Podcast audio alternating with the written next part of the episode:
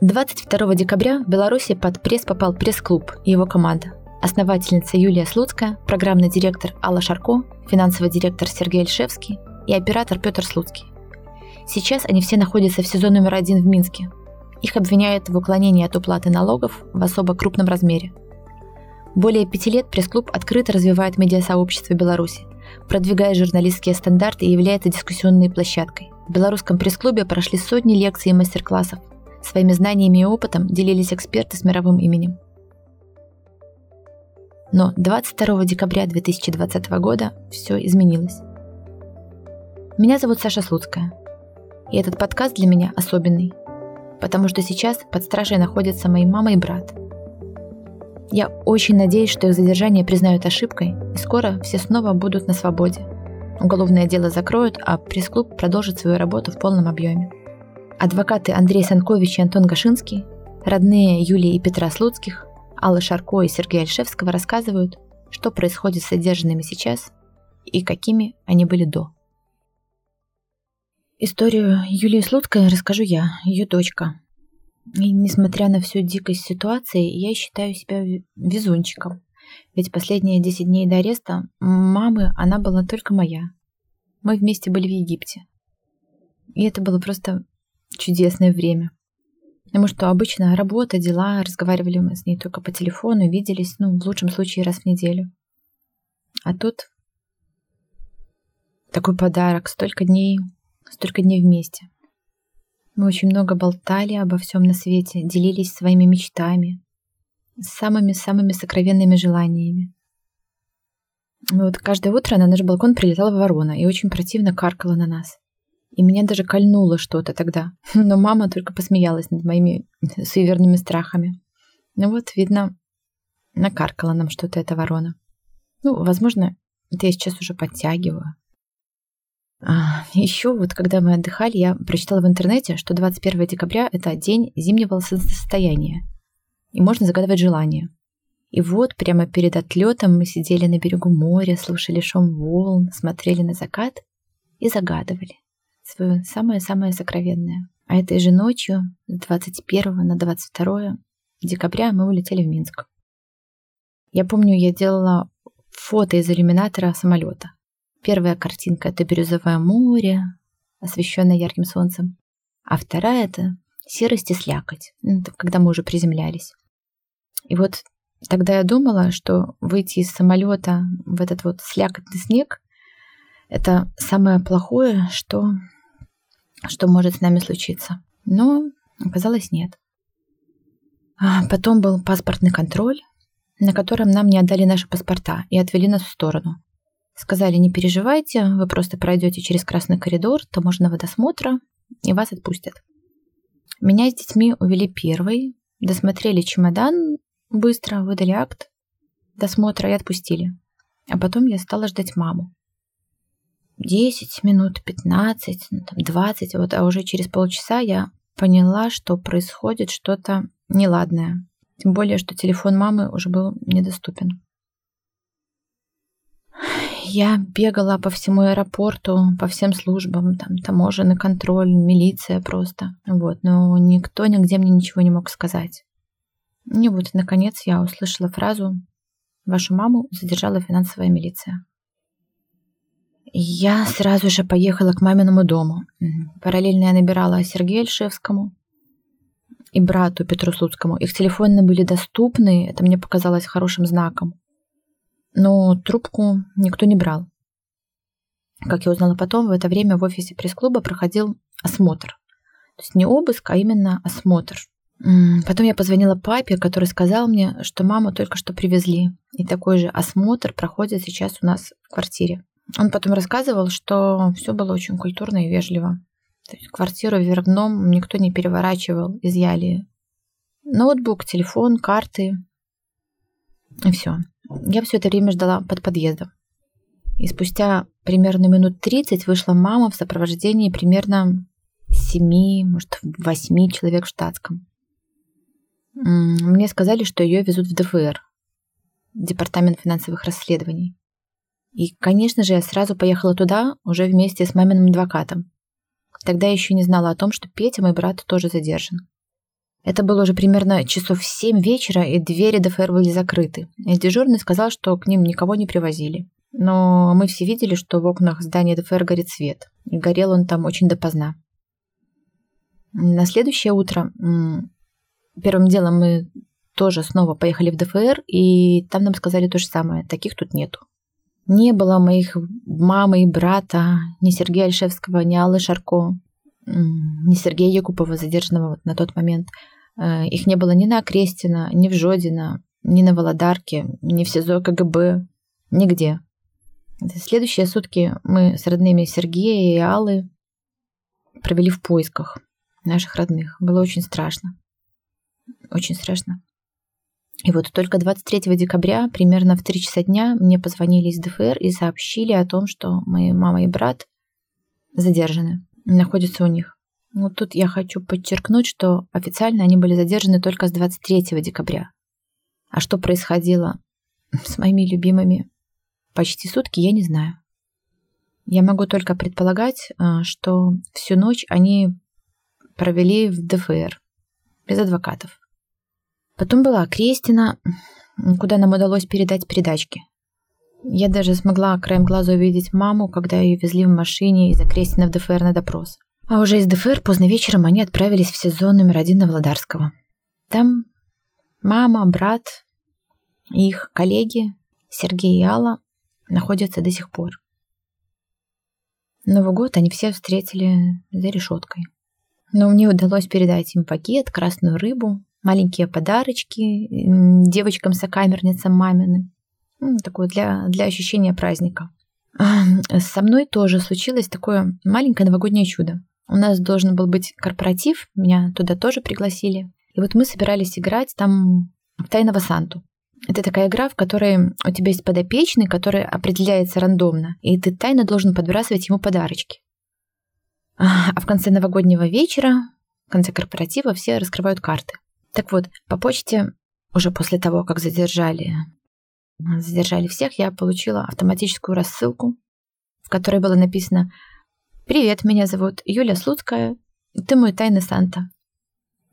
Так что вот а, кому-кому, а мне в Тайного Санту поиграть удалось. Подарочки передавала и передаю в передачах. Вот. Передаю столько, что мама попросила, сказала, прекрати передавать мне еду, а то я не выйду отсюда, просто потому что не пролезу в дверь. Такие вот, такие вот шуточки. Но я не могу перестать, потому что собирать и передавать передачки для мамы и для брата – это моя психотерапия. Я все время думаю, а, чего вкусненького им бы сейчас хотелось, чтобы им хотелось съесть. Каждая моя передачка — это такой привет им, потому что письма пока не доходят. А, я знаю, что мама настроена очень конструктивно, и она старается не переживать по поводу того, что никак не может изменить. В камере у них семь человек, очень хорошие девочки все. Ну, правда, все курят а маме очень тяжело переносить табачный дым. Я вот передала ей таблетки от аллергии, она попросила. Эм, Еще маме досталась э, верхняя шконка. Ей тяжело было туда залезать. У нее больная спина. Но одна из девочек в камере с ней поменялась. Так что спасибо ей большое за это. Мамочка, я очень-очень тебя люблю. И очень жду тебя. Рассказывает Антон Гашинский. Его адвокатское бюро «Маслов Гашинские партнеры» защищает Юлию Слуцкую и Сергея Альшевского. Здравствуйте, Антон. Да, здравствуйте. Антон, расскажите, пожалуйста, что вам известно по делу Юлии Слуцкой? Что вы можете рассказать на сегодняшний день? Ну, на сегодняшний момент дело находится в Главном следственном управлении Следственного комитета, где проходит предварительное расследование. Если вернуться к началу этих событий, то э, что мы знаем, 22 декабря 2020 года Юлию Судскую э, задержали после приземления в аэропорту, в национальном аэропорту Минск. После этого э, с ее участием были проведены оперативные действия в виде осмотров места, происшествия в ходе осмотров изымались носители информации, мобильные телефоны, ноутбуки. Э, и пластиковые карточки. После этого Юлию Слуцкую завезли в здание Департамента финансовых расследований на улице Кальварийска, 17, где фактически вечер и ночь она провела на сидя на стуле. Нам известно с ее слов, что ее там постоянно опрашивали без адвоката. После этого утром было оформлено процессуальное задержание Юлии Слуцкой, и спустя несколько часов было принято решение о возбуждении уголовного дела в отношении Слуцкой и иных лиц за уклонение от уплаты налогов по части 2 статьи 243 Уголовного кодекса Республики Беларусь. После этого опять только спустя сутки допустили адвокатов до задержанных, в том числе и до Слуцкой Юлии. Адвокат сумел с ней пообщаться только 24 числа утром. После этого был допрос, и после допроса вечером заместителем генерального прокурора была санкционирована мера похищения в виде заключения под стражей на два месяца. После этого в понедельник 20 28 числа а, начались допросы всех задержанных, и спустя несколько дней, 31 декабря 2020 года, Юлии Слуцкой было предъявлено обвинение, а, ну, которое считается по большому счету формальным, дежурным так называемым. А, там указаны все те же обстоятельства, которые указаны в постановлении возбуждения уголовного дела. Это необходимо было органу предварительного расследования для того, чтобы меру посещения не отменять, и чтобы Юлия Слуцкая оставалась под стражей до 23 февраля 2021 года. То есть, насколько я понимаю, вот эта мера пресечения под стражей – это самая тяжелая, да, по этой статье? То есть самая наивысшая мера по этой статье? Ну, в виде, ну, эта мера посещения в виде заключения под стражей является самой строгой мерой. Строгой, да. А строже нее нет ничего в Беларуси. Ясно. То есть э, пока до 22-23 февраля ничего не известно. А что будет происходить сейчас, вот в течение вот этих вот двух месяцев? В течение двух этих месяцев орган предварительного расследования обязан проводить расследование уголовного дела. Я предполагаю, что будет проводиться следственные действия, в том числе случай, с участием Юлии Слуцкой. Это может быть дополнительные допросы, ознакомление с постановлением о назначении экспертиз, ознакомление с результатами экспертиз. А, также, так как это статья уклонения от уплаты налогов, соответственно, должна быть назначена налоговая проверка, в ходе которой будут выясняться и анализируются обстоятельства, послужившие причиной уклонения от уплаты налогов. Ну и, соответственно, будет устанавливаться точная сумма этих налогов, которые были недоплачены в бюджет. Антон, скажите, вот э, э, команду пресс-клуба задержали 22 числа, но официально задержана не только с 23 дня, я так даже подозреваю. Как вы думаете, с чем это связано?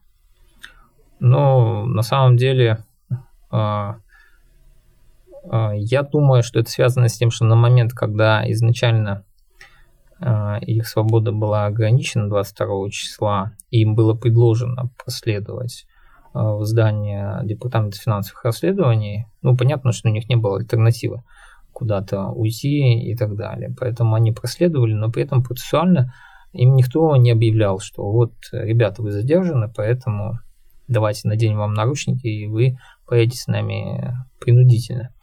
Поэтому это есть такой небольшой у нас казус э, в, э, в уголовном процессе, когда лицо вроде бы как Э, вежливо доставляет куда-то в правоохранительный орган, но при этом они пишут, что решение о задержании принято уже находясь в органе предварительного расследования, в милиции, в КГБ, в департаменте финансовых расследований спустя какое-то время.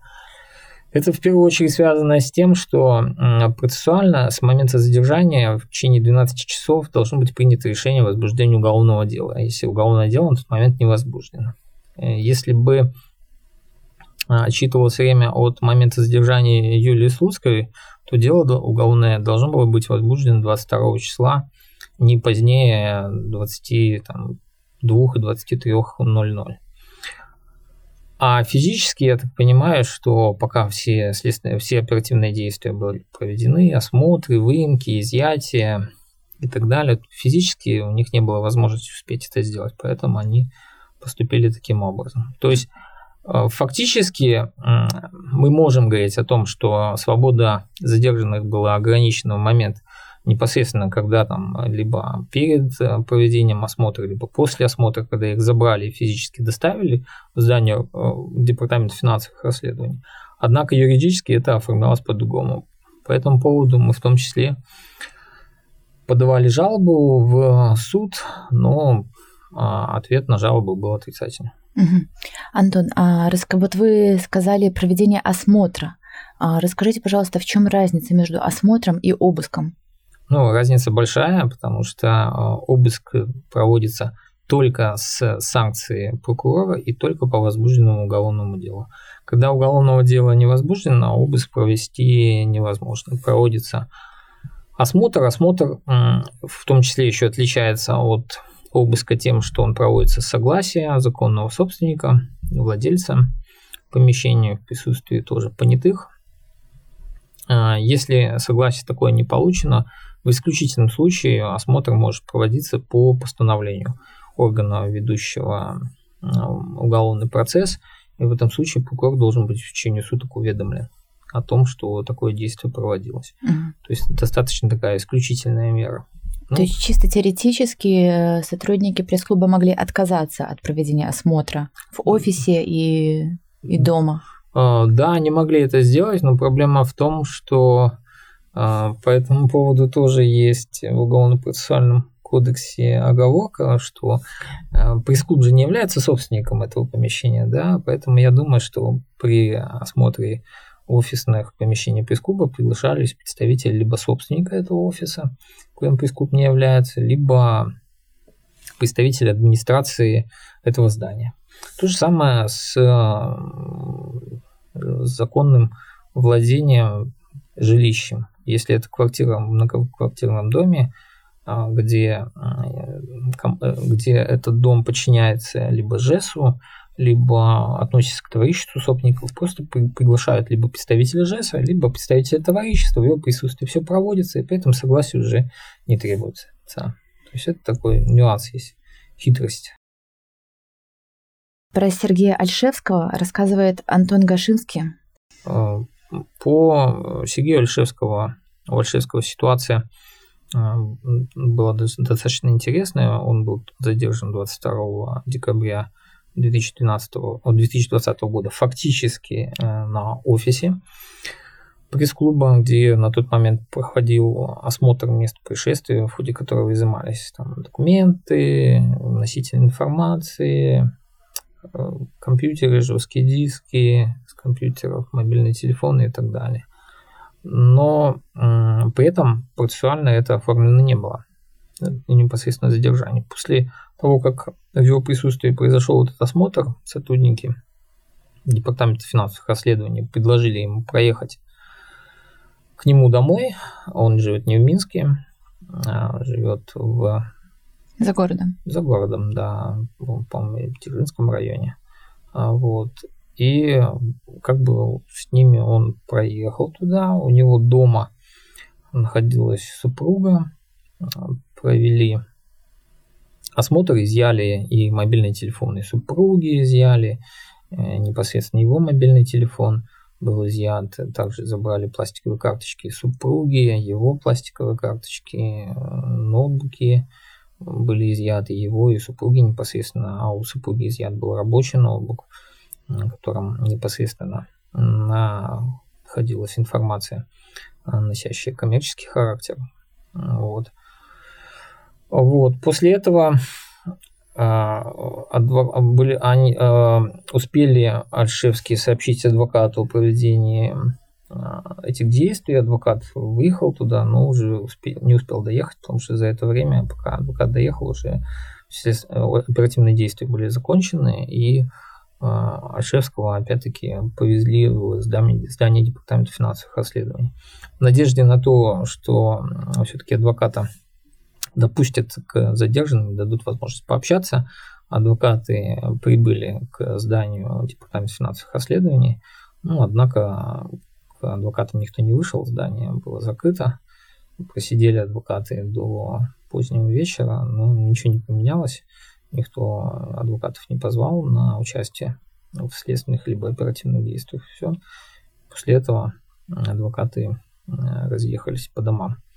А в отношении задержанных, в том числе и Сергея Альшевского, э, в это время проводились оперативные мероприятия в виде опросов. Э, Альшевский, как и Слуцкая, тоже на стуле просидел весь вечер, всю ночь до утра утром, после того, как э, было оформлено официальное задержание Альшевского, э, вынесено постановление, соответствующее задержанию, было возбуждено уголовное дело. После этого э, всех задержанных, включая Слуцкую и Альшевского, отвезли в ИВС на улице Крестина, где они там находились до 24 числа. Ну, а 24 числа уже непосредственно их привезли назад в здание Департамента финансовых расследований, допустили адвокатов, Адвокаты смогли до начала допроса переговорить со своими клиентами и после этого уже участвовать непосредственно в следственных действиях. Спасибо большое, Антон. Про Сергея Ильшевского рассказывает его жена Юля. Здравствуйте, Юля. Здравствуйте. На самом деле это настолько непростая ситуация, о которой не хотелось бы, наверное, говорить. Хотелось бы думать о чем-то позитивном и прекрасном, но, к сожалению, как есть. Собственно, как я обо всем этом узнала и что сейчас происходит? Давайте, наверное, с вами поделюсь своими эмоциями, чувствами. Um, все это произошло 22 декабря. Я работаю на удаленке. Собственно, uh, моя работа заключается в том, что я сижу за компьютером, вот, и делаю то, что мне нужно по задачам. Uh, с Сергеем. Сергеем мы не смогли созвониться в этот день, потому что он был занят. и как-то так получилось, что с 4 до 5 я должна была готовить обед. Um, в новостях увидела, что в пресс-клубе, пресс что-то происходит. Я начала набирать Сергея, но он не брал трубку. И тут мне позвонили еще, рассказали о том, что происходят обыски у Сережных коллег. И буквально через какое-то время я слышу, как к нашему дому подъезжает машина. Я понимаю, что это не Сергей, потому что еще рано для того, чтобы он вернулся с работы. Вот, я выглянула в окно, это был бус без номеров, оттуда выбежали люди. Мы живем в частном доме, домик небольшой у нас. И я увидела, как они побежали по нашей территории, как бы, чтобы не было никакого черного хода. Я понимала, что, скорее всего, у нас скоро будет обыск. Я была готова, в принципе, нам нечего скрывать было. Я очень спокойно к этому отреагировала. То есть, ну да, раз нужно, окей, хорошо. А сколько их было, этих людей? Их было 8 человек. 6 а человек э, сотрудники, так понимаю, два понятых. Я сразу не открыла двери, я попросила дать мне время. Я позвонила папе, предупредила, что у нас такая ситуация, потому что очень боялась, что он узнает это из новостей. И сказала, что я сейчас открою двери и буду впускать людей, сотрудников на обыск. А, и еще а, я позвонила знакомому адвокату просто проконсультироваться, но он, к сожалению, не смог поднять трубку. А, я открыла двери, мне показали удостоверение, сказали, что будут проводить э, обследование места происшествия. Я сразу сказала, что у нас ничего не случилось, я никого не вызывала. На что они переглянулись и сказали, это обыск. Я переспросила, что именно вы собираетесь искать в нашем доме. Они сказали, что а, будут э, обсматривать рабочее место моего супруга. У нас в доме, дом небольшой, двухкомнатный, но есть выделенное место, где стоит рабочий стол, кресло и книжная полка, за которой мы работаем. Собственно, я впустила их в дом, они мне дали почитать постановление, вот, и начался обыск. А, обыскивали все, кухня, там крупы, полки, шкафы, все-все-все переворачивали. В целом, я, наверное, ну, я не знаю свое состояние в тот момент, потому что оно у меня сейчас уже такое все размытое. Э, не скажу, что это было для меня каким-то кошмаром, то есть э, все вроде бы как проходило в рамках э, спокойствия, но все равно осознание того, что где-то мой муж, я спрашивала, где мой муж, что с ним, они мне ничего не отвечали, и это вот очень сильно угнетало. Я не боялась там то, что у нас происходит дома, потому что я не знала, что с моим мужем. Обыск у нас прошел довольно-таки быстро, потому что у нас немного комнат и немного мебели, то есть особо не смотреть такого ничего не было. Но их заинтересовала вся наша техника, которая э, ноутбуки, а, MacBook мой рабочий, который вообще не принадлежит моему мужу, и это не мой личный ноутбук, э, и все мои э, банковские карты. Э, очень долго спрашивали, где банковские карты моего мужа, где его паспорта, но где его паспорт, извините, но я этого не знала и говорю, пожалуйста, с этими вопросами обращайтесь к моему мужу. Вот. И в итоге в конце обыска изъяли э, все ноутбуки, которые были дома, и, собственно, тот рабочий, за которым я работаю, и банковские карты. На что я сказала, вы же забираете у меня, собственно, финансы, ну, собственно, я не смогу заработать в ближайшее время, обеспечить, э, можно сказать так, э, себя. Они сказали, ничего страшного, возьмете отпуск. А в это время как раз уже подъезжал мой э, свекор, отец моего мужа, которого я набрала. Вот, э, следователи уже уезжали. Вот, и дальше мы начали думать, что делать дальше. Куда идти, куда звонить. Звоним Сергею, он не берет трубку. А, к сожалению, у меня не было телефонов э, коллег Сергея, и я настолько была в растерянном состоянии, что я не догадалась открыть Facebook и написать им с телефона. Телефон у меня не изъяли. А, но во время обыска они а, просили его посмотреть, у меня не было там чего скрывать, поэтому я без проблем показала свой телефон, вот, и они мне его вернули. Вот, что было дальше? Мы с папой, э, недолго думая, решили ехать в Минск. А, я без автомобиля, папа приехал на машине, мы решили ехать под работу Сережи. Мы приехали под пресс-клуб, нас э, туда не пустила охрана, но мы начали спрашивать, что происходит. А, может быть, вы видели, нам ничего не отвечали, но были люди, которые видели, что там происходит, посторонние люди, которые нам сказали, да, в офисе обыск, и их увезли в ДФР. Департамент финансовых расследований. Я не знала, что это такое, наверное, до 22 декабря меня никогда не интересовала вообще как бы вот эта вся структура. Я в Google искать, а, позвонила знакомому адвокату с просьбой помочь, а, и мы договорились с ним встретиться, и он тоже подъехал под ДФР. Собственно, Кальварийская, я уже знаю, где это находится. А, нам сказали, что, возможно, они где-то здесь. Мы видим в окнах свет, но все закрыто. И дальше просто такая, знаете, неизвестность. Где муж? Что случилось? Как он себя чувствует? Все ли хорошо? И я понимаю, что там его коллеги тоже с ним. Начали подъезжать родственники. Я начала знакомиться с коллегами, и я понимаю, что не в таком же растерянном состоянии. Uh, у папы тоже давление поднялось. И это все было настолько просто стремительно. Мы побыли вечером под ДФР, мы не знали, что дальше делать. Мы не знали, куда звонить. Мы не знали, к кому обратиться. Мы только догадывались, что они там, а по какой, по какой причине не знал никто. Что было дальше? Мы подумали, что да, нужно возвращаться домой. А, мы с папой поехали под офис э, Сергея забрать автомобиль. Благо у нас два комплекта ключей, то есть я смогла сесть за руль и забрать машину. Машина у нас одна на двоих. И мы приехали домой, это была уже ночь глубокая ночь. Понятное дело, что никто из нас спать не мог, как и все остальные родственники, потому что я уже обменялась с ними контактами, я начала им писать, спрашивать, как у них дела. А И мы тоже понимали, что у них такая же неизвестность. На следующий день, а, рано утром, это было 5-6 утра, наверное, а, и никто из нас не спал, я поехала уже в Минск, так как я уже говорила, мы живем за городом, я приехала в Минск и под ДФР припарковалась и начала просто смотреть по окнам, ждать непонятно чего. Я знала, что остальные родственники ездят по МВД, УВД и ищут, куда могли их завести. На Крестина нам отвечали, таких нету. То есть вообще было непонятно, где наши ребята провели целую ночь. Утром я попала в здание ДФР и просто находилась в помещении на первом этаже. А, я сидела и ждала. Непонятно было, чего я жду. А, все, кто проходил, не обращали просто на меня внимания, можно сказать так. Я была в фойе. И я просто ждала, чтобы хотя бы узнать, увидеть э, тех следователей, которые у нас были, чтобы спросить, где мой муж, потому что мы просто не знали, куда обращаться.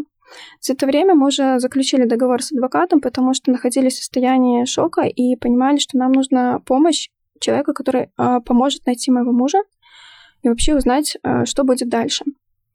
Мне позвонил адвокат, попросил приехать, мы с ним проконсультировались, поговорили, он говорит, сколько времени прошло? Я говорю, я с мужем не разговаривала с трех часов 22 числа. Звонила ему в 3.15, я очень хорошо помню, это было у меня все в телефоне.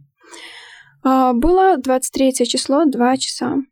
Насколько я понимаю, о том, что его задержали, мне должны сообщить в течение 12 часов. Информации не было вот практически уже сутки. А в итоге я написала жалобу в Генеральную прокуратуру и собиралась ехать на интернациональную. Я уже практически подъехала, осталось найти парковочное место, и мне звонит следователь из ДФР и сообщает, что моего мужа задержали 23 декабря в 10 утра. На что я, конечно, спросила, где мой муж был целую ночь, они мне ответили, не знают. К сожалению, да, мы столкнулись с такой реальностью, что мой муж где-то провел ночь, где непонятно, и до сих пор я не знаю, где он был. Мои предположения, он был в ДФРе. Нам сообщили о том, что их перевезли на Окрестина. Я никогда не думала, что дорога от Октябрь, э, Октябрьской станции метро э, Интернациональная э, до э, Окрестина, который я ни разу не знала, где находится, я предполагала, что он где-то в Грушевке, будет настолько быстрой, чтобы хотя бы позвонить звонок и узнать, он там или нет. Да, он там. По крайней мере, мы уже знаем, где мой муж. В каком состоянии, непонятно. То же самое происходит в этот момент э, с родственниками а, коллег моего мужа. Слава богу, у меня есть кому меня поддержать. В этот момент э, мне написал мой знакомый, который помог мне просто собрать сумку для моего мужа на Крестина. Я не знала вообще, что туда собирать, но мне помогли.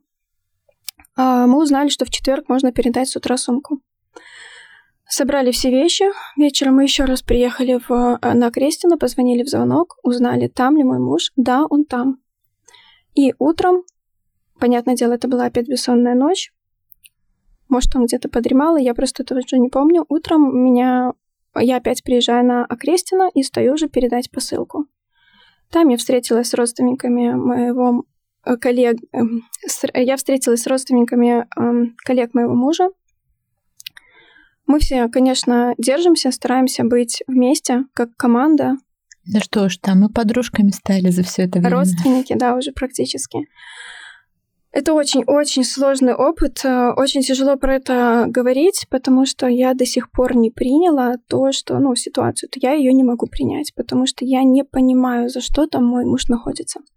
Да, мы читаем новости, мы видим, что происходит, и от того, что мы читаем, мне легче не становится, потому что я верю своему мужу, и я понимаю прекрасно, зная моего мужа, и все его друзья, кто его знают, знакомые, прекрасно понимают, что Сергей — это не тот человек, который будет нарушать законодательство. И то, что сейчас происходит, э, для нас это просто полный абсурд. Вот приблизительно в таком состоянии мы все находимся сейчас. Расскажи, пожалуйста, какой Сергей? И зная, и вообще, и зная его, как ты думаешь, э, что он сейчас чувствует? Это очень О сильный. чем думает? Это очень сильный волевой человек, у которого э, очень большая вера, наверное, вообще в людей, э, в законы. Он э, очень умный человек, заботливый. А, я его вторая жена, у него был первый брак, а, и у него есть двое деток. Он их очень сильно любит, я это знаю прекрасно, и я понимаю, что ему сейчас непросто там, потому что у него были тоже планы, и это как раз новогодние праздники. Вот, поэтому я не знаю, в каком он там состоянии. Я, конечно, верю, что и верю в лучшее, что он все-таки справится, выдержит этот трудный период. Вся его семья, мы его поддерживаем, мы его ждем, конечно же, домой. И верим э, в то, что скоро все решится. А знаешь ли ты что-нибудь про быт в камере? Сколько человек?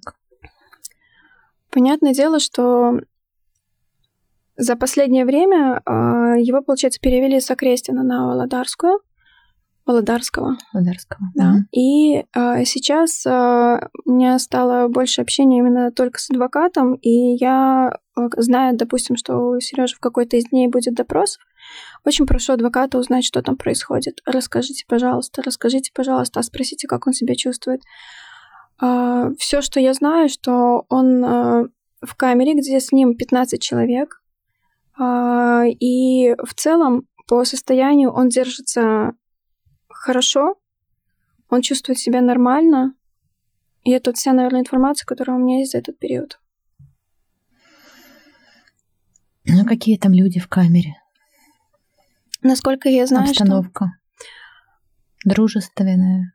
Вот этой информации, к сожалению, я не знаю. Я могу только предполагать. Я надеюсь, что, конечно, я верю в то, что там дружественная обстановка. Я надеюсь в это. А, недавно ко мне обратилась э, одна девушка. Ее муж э, тоже в камере с моим мужем, как я поняла. И она у меня спрашивала, что именно я передавала своему мужу какую сумку я передавала. И тут до меня просто стало доходить, знаете, такая вот абсурдная ситуация, что я понятия вообще не имела, что собирать в эту сумку, какую сумку покупать, какие вещи покупать. И ко мне обратилась девушка за консультацией.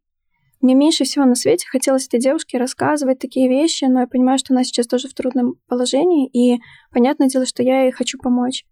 Но мне бы больше хотелось этой девушкой поговорить про маникюр, про рождественские праздники и про, наверное, новогодний стол. Мы все очень любим Сергея и очень надеемся, что очень скоро он и вся остальная команда пресс-клуб окажется на свободе, рядом с нами, рядом с своими родными и любимыми. Очень на это надеемся и верим в это, конечно. Спасибо, Юль. Рассказывает Андрей Санкович, адвокат Петра Слуцкого. Здравствуйте, Андрей. Здравствуйте. Андрей, скажите, а что известно сейчас о Пете? Ну, наверное, это уже общеизвестно, что всем э, участникам, всем а, предъявлено обвинение по э, статье уклонения от уплаты налогов. Ну, и Петр проходит один из соучастников. Угу. А вот э, такая строгая мера, да, арест, как часто она применяется в таких случаях? Ну, по данной статье это не так часто она применяется. А, я бы сказал, что она э, достаточно, ну, уже должны быть какие-то веские основания, исключительные обстоятельства, что человек может скрыться от следствия суда, воспрепятствовать установлению истины по делу. А, как правило, если лицо э, намерено возместить э, ущерб именно от неуплаты каких-то налогов, то, как правило, это более мягкая мера пресечения в виде залога, либо подписки о невыезде, либо э, иная другая более мягкая. Домашний арест, например. Ну, тоже то же самое можно сказать и про домашний арест. Угу. Скажите, а вы ходатайствовали об изменении меры пресечения? А, на данный момент должны быть а, измениться основания какие-то, да, то есть э, должны про, провестись какие-то следственные действия с его участника, с его участием, должны провестись а, иные какие-то меры, ну, с моей точки зрения, может быть, направленные, да, на, в том числе и погашение ущерба для, для того, чтобы а, реально можно было а, изменить эту меру пресечения до принятия какого-то процессуального решения в дальнейшем. Угу. Ну, э, мы намерены э, э, ходатайствовать об этом в ближайшее время. И какие прогнозы? А, ну, на мой взгляд, если все-таки вопрос с той суммы, которую, по мнению следствия, он оказал э, содействие, ну, какое-то пособничество, то я полагаю, что вполне возможно, что именно ему могут изменить меру пресечения. Именно ему из всей команды, да? Ну, не только ему из всей команды, но я могу, э, если не будет ущерба, он э, имеет постоянное место жительства. Э, по сути, его отношения с пресс-клубом, то он не являлся штатным э, э, сотрудником. Поэтому и все основания полагаются мне, что вполне возможно, что могут ему изменить меры Угу. А расскажите, пожалуйста, как вообще, как он там, как держится, что говорит, как себя чувствует? А, ну, визуально у него чувствует он себя а, и психологически, и физически, а, можно сказать, достаточно неплохо. Никаких жалоб на режим содержания, отношения администрации либо сокамерников он, он не высказывал. Напротив, говорил, что ну, необходимая в том числе медицинская помощь ну, ему лично оказывается. Угу. И вот вы говорили, что выспался он впервые за долгое время. Ну, говорит о том, что в силу своих э, должностных обязанностей, работы, ну, у него был очень высокий темп, и, ну, не всегда э, э, находилось время для отдыха. Тут он ну, впервые за многие, скажем, годы сумел выспаться. И чем он там занимается целыми днями? Какой там как он проводит свои дни? дни? Ну, на самом деле там все по расписанию. Завтрак, обед, ужин, подъем, отбой. А, есть прогулки. А, ну, это не обязательно, что это каждый день прогулки будут. А, и нужно выходить всем. Потому что ну, не всегда и погодные условия дают выйти на прогулку. Ну, все остальное есть э, книги, которые можно почитать. Ну, также есть телевизор, который можно узнать какие-то новости. Угу. Интересно. Там, там есть телевизор в камере, да, и они смотрят вот эти основные каналы, да, я так да, понимаю. Да. Ясно. Спасибо вам большое, Андрей. Спасибо. Я так понимаю, что больше вы находитесь да, под подпиской. Да, больше я более не могу подробности раскрытия следствия э, не могу э, сказать. Но я думаю, что в дальнейшем э, в ходе ну, расследования будут, мне кажется, уже какие-то э, материалы или там ну, следствие будет э, все-таки более понятно уже. Прогнозы оптимистичные, а мы все надеемся и верим, что скоро и ваш, я, подопе... я думаю, и ваш так, подопечный, да. мой брат по совместительству. Да. Ну, данное преступление не относится к категории там, преступления против личности, а, против жизни, здоровья. Поэтому ну, налоги, и практика показывает, что зачастую э, органы предварительного расследования, они предлагают при окончании следствия обязательно должны э, спросить у обвиняемого, заявляет ли он ходатайство об освобождении его от уголовной ответственности по статье 8, 8 прим. Э, это э, при погашении ущерба лицо может быть освобождено от уголовной ответственности. Угу. Но это уже будет решать комиссия по помилованию при, администра... при администрации президента. Как бы каждое ходатайство отдельно рассматривает. Но это при окончании следствия, если будет доказана его вина и будет предъявлено окончательное обвинение. Ясно. Спасибо вам большое, Андрей. Ждем и надеемся на лучшее. Про Петю Слуцкого рассказывает его невеста Юля. К сожалению, Юля сейчас находится на самоизоляции с подозрением на ковид, поэтому ее слова передам я, Петина сестра. Последний вечер с Петей мы собирали пазл – он был совершенно не рад этой затее по итогу. Слишком уж размеренный процесс. Если бы знала, как все будет потом, точно бы предложила провести вечер иначе. 22 декабря я была на работе, все как обычно. Никакого ёканья в груди. Мы с Петей редко списываемся или созваниваемся в течение дня. Может быть, один раз ближе к вечеру. Поэтому я и не волновалась. Э, я обратила внимание на то, который сейчас час, только когда мне позвонила Саша, Петлина сестра. Вот тут я и занервничала почему-то. Потом ее слова «Петя с тобой?» Он не поднимает трубку, маму задержали в пресс-клубе обыск. Скорее всего. Шок. 30 секунд плачу, ухожу с работы. Сначала поехала к Пете в квартиру. Там никого, кроме кота. Потом поехала к пресс-клубу. По пути увидела новость, что журналистов не пускают внутрь. Не понимала, что делать. В 18.30 примерно Петин телефон был уже выключен. И все. Никто не знает, где они. Мы встретились с Сашей, она уже начала решать вопросы. Я вообще не понимала, что происходит. Следующий день прошел в поисках, где в итоге они находятся. Я до конца отказывалась верить, что нам там ничего не скажут. Ближе к 15 часам начали звонить родственникам и сообщать о задержании. Я была с Сашей почти целый день. Это давало хоть какую-то поддержку, хоть какие-то крупицы информации, где кто может быть. В итоге стало понятно, что они на Окрестина, уже не помню, ЦИП или ЭВС, помню, что дверь слева. Так я погрузилась в мир передач. Сама я передачу не могла передать, на Крестина только родственники. Но вот как нарезать, что можно, что нельзя, как упаковать. Помогли волонтеры, спасибо им большое. Мы знали, что всех должны подвести на допрос ДФР, потому что, поэтому ждали под Окрестина, хотели увидеть их хотя бы в машине, хотя бы мельком. увидели Юлию Витальевну и других. Пети не было. Потом мы сидим в ДФР, ждем какой-то информации. В какой-то момент с черного входа зашли люди, среди них был Петя. Это было очень неожиданно.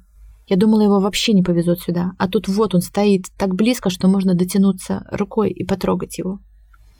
Тогда я еще надеялась, что Петя отпустят, он же просто оператор. Верила, в общем, тогда еще. Он смог сказать мне, что любит меня.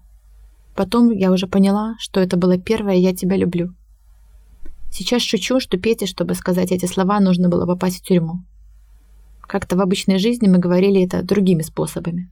А в той обстановке, когда очень мало времени, говоришь все быстро, четко и по делу. Сейчас мы знаем, где они. Сезон номер один на Володарского. Походы на Володарку превращаются в будничную рутину. Ты уже не спрашиваешь, куда идти, что делать, а даже сам можешь консультировать других растерянных родственников. Теперь мой каждый мой день заканчивается написанием писем, а утро начинается с отправки их на главпочтамте и комнатой приема передач на Володарского. Про Аллу Шарко, программного директора пресс-клуба, расскажет э, Микола Шакель, муж Аллы. Здравствуйте, Микола. Здравствуйте. Расскажите, пожалуйста, что вам известно про задержание Аллы? Ну, при задержании я присутствовал сам, мы были в квартире, потому что незадолго до этого Алла приболела, и ну, симптомы были такие похожие на ковид, хотя ПЦР не показал ничего. Но мы, тем не менее, как бы изолировались и избегали лишних контактов. Поэтому много времени проводили вместе дома. Ну, а когда симптомы прошли, и уже срок, когда нужно было изолироваться, закончился, мы стали потихонечку, ну, как бы выходить, гулять и так далее. И вот в тот день, как раз в то время, мы пообедали и собирались, а, вот уже переодевались, чтобы идти на прогулку а, там в соседний сквер. И а, тут раздался очень такой мощный стук в дверь, повторяющийся настойчивый, то есть дверь, ну, э, ломали, а, скажем так. Алла смотрела в глазок, спрашивала, кто это, но там понять в глазок, кто это, и расслышать в этом шуме, кто это, было невозможно. Но было видно, что это люди в штатском. Это были, да, люди в штатском. Они а, а были в таких медицинских масках, а, ну, как сейчас все ходят из-за ковида. Вот. Я успел просто позвонить коллегам по работе, э, сказать им, потому что, ну, ясное дело, что люди должны представлять, куда пропал, отключился их сотрудник. Алла тоже успела сообщить э, коллегам, и когда стало очевидно, что э, ну, стены уже трещат, скажем так, а, мы решили открыть, не дожидаться, пока дверь выломают. А, открыли, а, не оказывали совершенно никакого сопротивления, я только повторял раз за разом, пожалуйста, аккуратно с женой, пожалуйста, не трогайте жену, пожалуйста, она, ну, у нее хронические болезни, поэтому как бы, ну, очень было страшно в первую очередь за нее. Вот. А нас сразу развели по разным комнатам, и надо сказать, что практически все время, пока а, шел осмотр, а, меня не пускали туда. То есть меня воспринимали как такого отдельного человека, которого нужно держать либо на кухне, либо в комнате. Поэтому детали осмотра я, к сожалению, а, практически не видел. Единственное, что, ну, когда досматривали там мои какие-то личные вещи там в шкафу. Я все-таки попросился, чтобы туда выйти, но вот когда досматривали уже а, в комнате наши вещи, уже мне сказали, нет, все.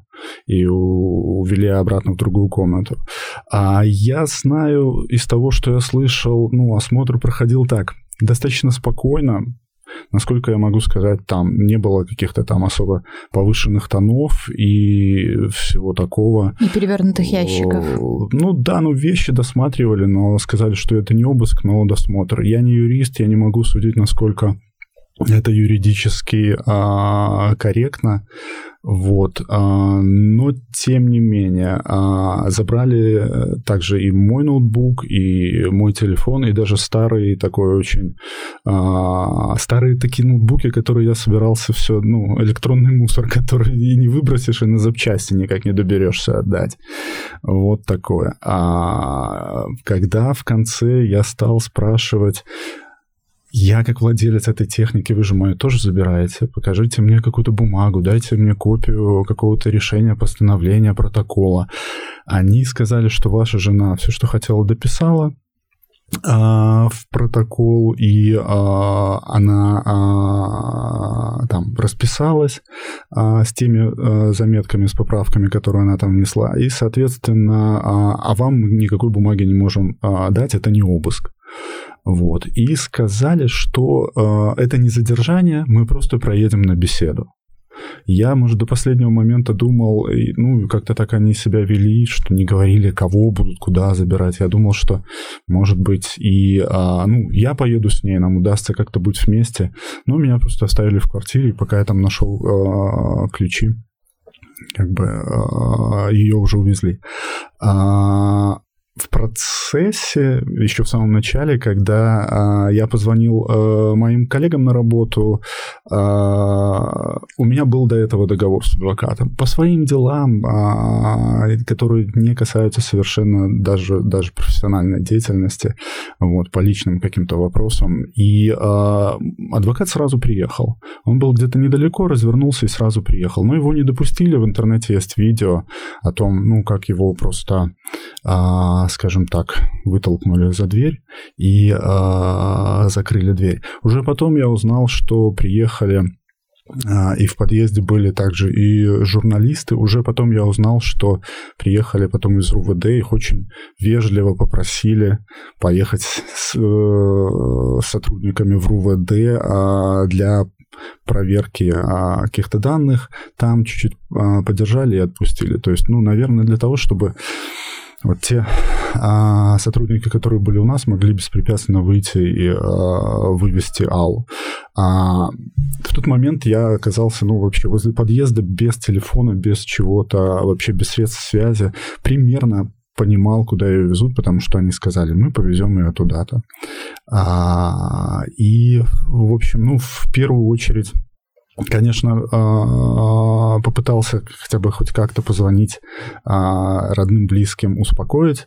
Ну и а, потом поехал а, туда же в ДФР, где уже встретился а, с родными, а, с адвокатом, которые тоже были рядом и которые ждали хоть каких-то новостей, хоть какой-то информации. Но в тот день, а, ты тоже прекрасно помнишь, никакой ясности не было.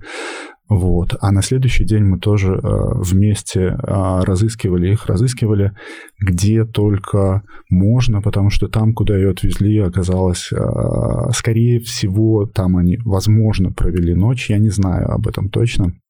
Вот, но я с утра в первым же, первым же делом поехал туда, и а, там мне сказали, что таковых нет, езжайте домой, с вами свяжутся. А, и на мой вопрос, ну, мой же телефон изъят, как со мной свяжется? Все-таки а, оставил там контакт свой, но мне на тот номер а, так никто и не звонил. И в итоге, а, как ты тоже знаешь, э, потому что вместе разыскивали, а они нашлись все-таки под конец дня на Крестина, хотя мы объехали много-много-много точек и нигде нам не могли дать никакой информации. Где только возможно и где невозможно даже. Да. Проверили все. Да. Да. Расскажи, расскажи про Аллу. Какая она? Ну, у меня даже слов нет рассказать, какая она на самом деле. Мы Любимая. Ней... А, это, это, это самое малое, что я могу сказать, конечно, потому что мы познакомились с ней не так давно, мы познакомились уже будучи такими взрослыми людьми, и познакомились как раз-таки а, по профессиональным а, изначально вопросам, потому что и она, и я мы вместе оказались на медиашколе, где одним из тренеров а, была как раз Юлия Слуцкая.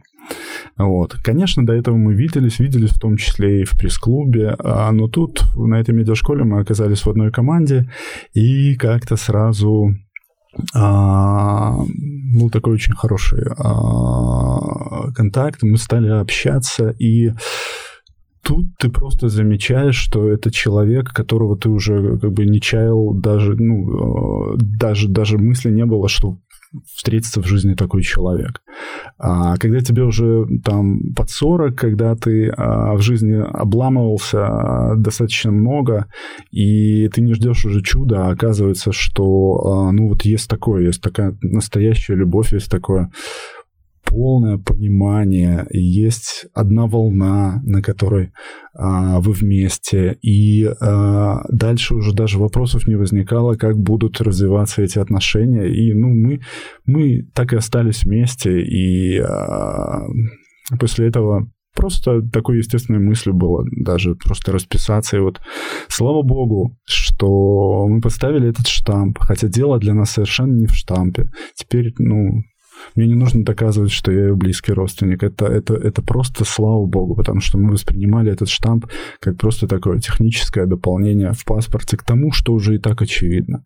Она просто чудесная. Она мультиталантливый человек. Я ну, даже не знаю, о чем рассказывать, кроме журналистики. В журналистике она специализируется на а, она, она много пишет а, об искусстве. Раньше писала еще больше, сейчас поменьше, потому что, ну, э, кроме этого было а, много работы. Вот. А, она она рисует, она замечательно рисует, хоть и не выставляется нигде, но вот картины, а, например, просто отдавала на благотворительные аукционы, чтобы помочь людям, которые а, в беде. А, она замечательно фотографирует, ее фотографии на каких-то международных конкурсах брали призовые места и уверен, что будут, будут участвовать в них, по крайней мере, и дальше. Она очень много снимает, экспериментирует именно с мобильной фотографии. То есть ее сфера интересов а, основная это а, журналистика, которая пишет об искусстве. Она много печаталась а, в специализированных журналах, много на разных популярных порталах рассказывала о художниках и рассказывает. Надеюсь, что и будет так дальше в скором, скором, скором времени. Она замечательная мать, она, она практически в одиночку вырастила двоих уже, уже таких взрослых, э, самостоятельных, классных, талантливых детей. Ну, то есть я могу рассказать э, многое, но для меня самое важное, что вот сейчас у меня такое ощущение, как будто бы э, вот от тебя оторвали половину, большую половину тебя. И ты не то чтобы в растерянности, ты работаешь, ты действуешь, ты стараешься делать все от тебя зависящее, но вот это вот ощущение, что тебя по-живому совершенно отрывают части и держат неизвестно где, оно просто, ну, это, это дико тяжело, я думаю, каждый родственник и близкий человек любого задержанного на сутках или э, вот под стражей, э, он ну, прекрасно поймет, о чем я говорю. А как ты думаешь, что Алла сейчас ощущает там, за решеткой? А, я знаю, что она беспокоится как раз о нас, о родне, о детях. Она в первую очередь передает, а, когда, когда может а, на словах передать хоть пару слов, она передает, чтобы не волновались о ней, что она собрана, она а, чувствует себя хорошо, со здоровьем, от чего я на самом деле опасался и опасаюсь, наверное, больше всего, это за здоровье. Но о здоровье она говорит, что все в порядке, чувствует себя хорошо. А, Известны ли какие-то бытовые вещи? Ну, бытовых известно э, мне достаточно мало. Я знаю, что, ну, э, ну, вот адвокатов к ней а, пускают, и поэтому адвокаты могут рассказать несколько слов хотя бы в общих чертах, потому что как-то сказала, по-моему, уже выше, они под а, подпиской детали дела я, естественно, не знаю. Но о бытовых вещах говорят, что, а, ну, нормально, терпимо, а, жить можно, естественно, не курорт. Это а, я знаю, а, что еще я знаю, что Сколько они регулярно ходят на прогулки. А в восьмиместной было, говорили, что шесть человек, но эта информация, может, уже и устарела. Что люди там хороший, со всеми нормальный э, контакт, что там, несмотря на то, что мы многократно вот пытались, пытаемся передать книги, которые э, не берут даже учебные э, какие-то пособия, что книги там есть э, у них, они читают, они э, много пишут, но вот письма пока не доходили до меня, и я знаю, что ну, до родни, до подруг э, тоже пока письма не доходят, а, к сожалению. Вот надеюсь, надеюсь, проверяю ящик, пишу регулярно, постоянно каждый день пытаюсь и заказными, и первым классом а, отправлять, что придет быстрее. Ну вот. К сожалению, пока писем нет. Ну и часто, как и все родственники, передаем передачи, в том числе и медицинские какие-то лекарства, которые тфу -тфу -тфу, могут оказаться а, нужными, но хотелось бы, чтобы, чтобы они не оказались нужными. Ну и как простейшие какие-то такие лекарства, которые всегда должны быть под рукой. Ясно. Спасибо большое. Ждем. Ждем и верим. Да, ждем и верим. Я хочу сказать просто слова огромной-огромной благодарности вот э, знакомым, близким, знакомым даже по соцсетям, которые э, сразу же нашли, объявились, а, сразу же предлагают любую помощь, только скажи. А, вот. Иногда совершенно незнакомые люди, иногда давние знакомые Аллы, с которыми а, я еще там не успел даже познакомиться толком. Много-много-много людей предлагает помощь. Это просто какая-то неимоверная даже психологическая поддержка. И э, я всех э, и родных, и э, знакомых настраиваю, во-первых, на конструктив такой. Трудно говорить здесь о каком-то позитиве, да, но самое главное не, не падать духом, и самое главное а, действовать, делать все возможное, в том числе даже, даже какие-то слова поддержки, чтобы, а, чтобы ситуация улучшилась, чтобы хотя бы люди, попавшие в ситуацию, родные задержанных, а, чтобы они а, чувствовали, что они не одни, а что мы все вместе. Сейчас так и есть. И а, всех тоже прошу, пишите, пишите, пишите, пишите часто, пишите хоть ежедневные какие-то про свои ежедневные дела. Это супер важно, потому что люди, получая это, они... А, у них там мало средств связи, если не сказать никаких, а, с окружающей действительностью, поэтому и для них это важно, и для нас очень важно получать от них письма. Ну давай вот тут уточним, что да, пишите письма, пожалуйста, но передачи, передачи не передавайте без согласования с родственниками, правильно? Ну да, мы регулярно носим передачи, и, э, как я понимаю, все из того, что не возвращают нам тут же, когда принимают передачи, что нельзя, а все остальное, э, как я понимаю, они регулярно э, получают. Да, и... Я имела в виду, что лимит 30 килограммов да. в месяц, да, и лимит. у нас у родственников все рассчитано. И да, если да, кто-то да. что-то передаст, то потом наш родной сможет чего-то недополучить от да. нас. Да, да, да, да. Вот. Спасибо. И тебе спасибо.